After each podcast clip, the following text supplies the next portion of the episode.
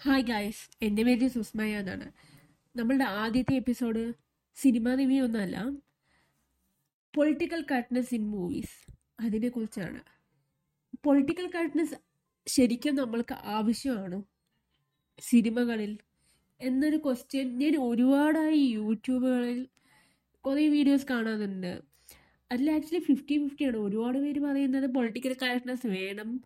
ഒരുപാട് പേര് പറയുന്നത് പൊളിറ്റിക്കൽ കറക്റ്റ്നസ് വേണ്ട എന്നാണ്. പക്ഷെ എന്റെ സംശയം അതല്ല. എന്താ പൊളിറ്റിക്കൽ കറക്റ്റ്നെസ് ഞാൻ അത് അറിയാനായി ഗൂഗിൾ ചെയ്ത് നോക്കി. അപ്പോൾ എനിക്ക് മനസ്സിലായി പൊളിറ്റിക്കൽ കറക്റ്റ്നെസ് പറഞ്ഞു വെച്ചാൽ നമ്മളുടെ നിലവിലുള്ള ലോ അതിനനുസരിച്ചും മനുഷ്യരെ ഒരാൾ ഒരു മനുഷ്യൻ ഇനിയൊരു മനുഷ്യനെ ഉപദ്രവിക്കാൻ പാടില്ല എന്നാണല്ലോ.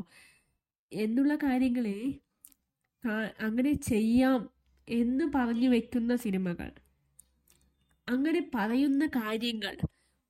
അതാണ് പൊളിറ്റിക്കൽ കറക്റ്റ്നെസ് എന്ന് പറയുന്നത്. പക്ഷെ ശരിക്കും പൊളിറ്റിക്കൽ കറക്റ്റ്നെസ് സിനിമകളിൽ വേണോ. സിനിമ എന്നതൊരു ആർട്ടാണ്.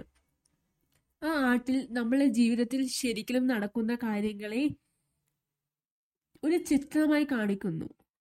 അപ്പോൾ അതിൽ എല്ലാ തരത്തിലുള്ള ആൾക്കാരും ഉണ്ടാവില്ലേ? പക്ഷെ ഒരു തെറ്റായ കാര്യത്തിന് ശരിയാണ് എന്ന് പറയുന്നത് തെറ്റാണ്. പക്ഷേ പിന്നെ എങ്ങനെയാണ് ഇവർ ആ കാര്യം കാണിക്കുക?